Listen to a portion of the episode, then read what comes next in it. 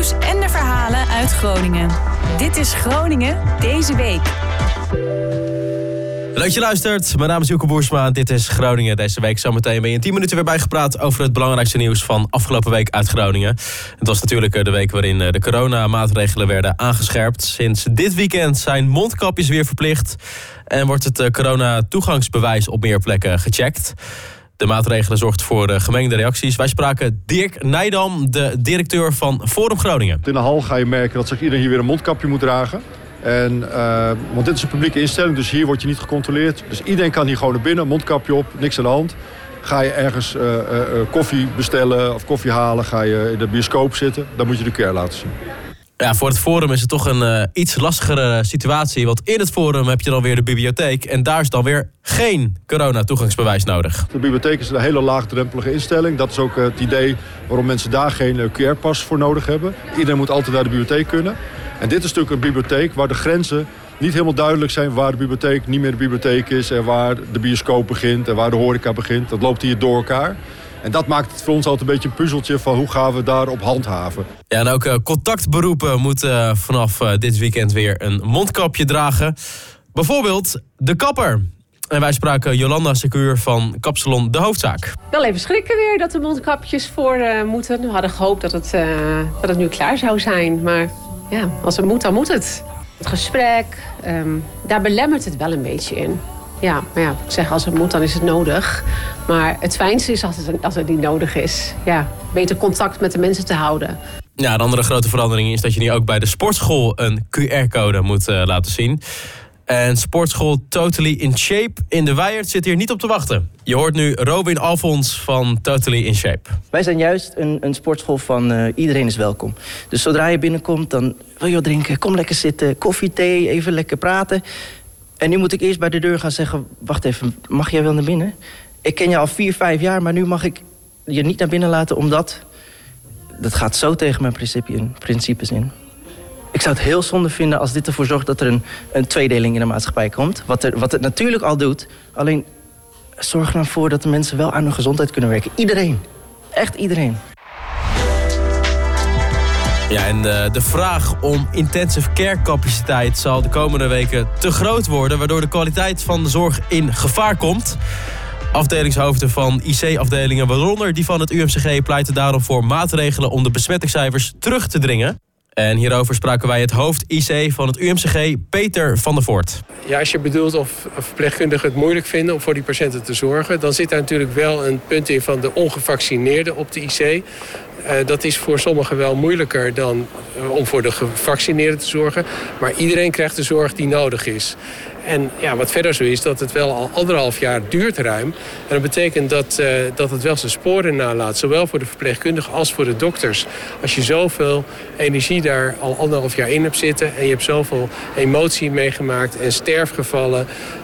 dan, ja, dan, dan telt dat wel op na anderhalf jaar. Als we het aantal coronapatiënten voor de IC's naar beneden willen krijgen... dan zal dat moeten beginnen met minder besmettingen. En daar zijn maatregelen voor nodig. Zoals we nu met elkaar leven, alsof er niks aan de hand is... dan zie je dus dat de besmettingen weer stijgen. Dus iedere maatregel die dat naar beneden brengt, daar zijn wij voor. En deze week is er natuurlijk een eh, aanscherping van de coronamaatregelen bijgekomen. De mondkapjes en eh, de QR-code. Van der Voort vindt dit nog niet genoeg. Ik ben bang dat die maatregelen niet voldoende zullen zijn... om het aantal besmettingen voldoende terug te brengen... zodat we ook meer ruimte op de IC krijgen. Ik denk dat er echt krachtig ingegrepen moet worden... en dat dat de enige manier is om dat te bereiken. En een halfzachte maatregelen, dat uh, zal onvoldoende zijn. Ja, Van der Voort heeft het nu over een vier-sporen-beleid. En dat legt hij zelf even uit. Enerzijds algemene maatregelen, die kunnen we allemaal doen. Daar hebben we ook geen overheidsregels voor nodig. Afstand houden, mondkapjes voor, uh, hygiënemaatregelen. Dat is spoor 1. Het tweede spoor is de ongevaccineerden beschermen. Door de coronatoegangbewijzen breder in te zetten. Die ook te handhaven. Zodat de uh, ongevaccineerden niet het risico lopen om besmet te raken. En zelfs kan daar ook 2G bij passen. Dus uh, dat je alleen een coronatoegangsbewijs krijgt als je genezen of gevaccineerd bent. Dat is uh, denken wij ook een krachtige maatregel. Het derde spoor is de vaccinatiegraad verhogen. We denken dat daar de huisartsen een belangrijke rol in moeten spelen. En het vierde spoor, dat is de boostervaccinatie. Dus voor de mensen die al gevaccineerd zijn, nog een booster geven... om zo um, ja, de, de immuniteit op peil te houden. En dit gebeurde nog meer afgelopen week in Groningen. Het uh, inrichtingsplan van de Grote Markt is nu officieel klaar. Je hebt uh, de afgelopen week al uh, ja, een soort conceptversies kunnen zien. mocht je het nog niet hebben gezien, check even onze Instagram-account, OogTV. Je ziet er onder andere een, een, nieuw plein, meer bomen, een paar fonteinen. Het ziet er hartstikke leuk uit.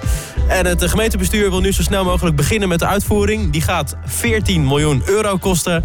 En je hoort daarover nu wethouder Roeland van der Schaaf. Wij vinden wel dat het het geld waard is. Het is het belangrijkste plein van Groningen. Dat, uh, nou, we, doen het, we, vernieuwen misschien wel voor 25 tot 40 jaar. Er zijn ontzettend veel mensen die dagelijks gebruik maken van het plein. Ja, dan moet je volgens mij ook uh, gewoon kwaliteit bieden en dat gaan we doen.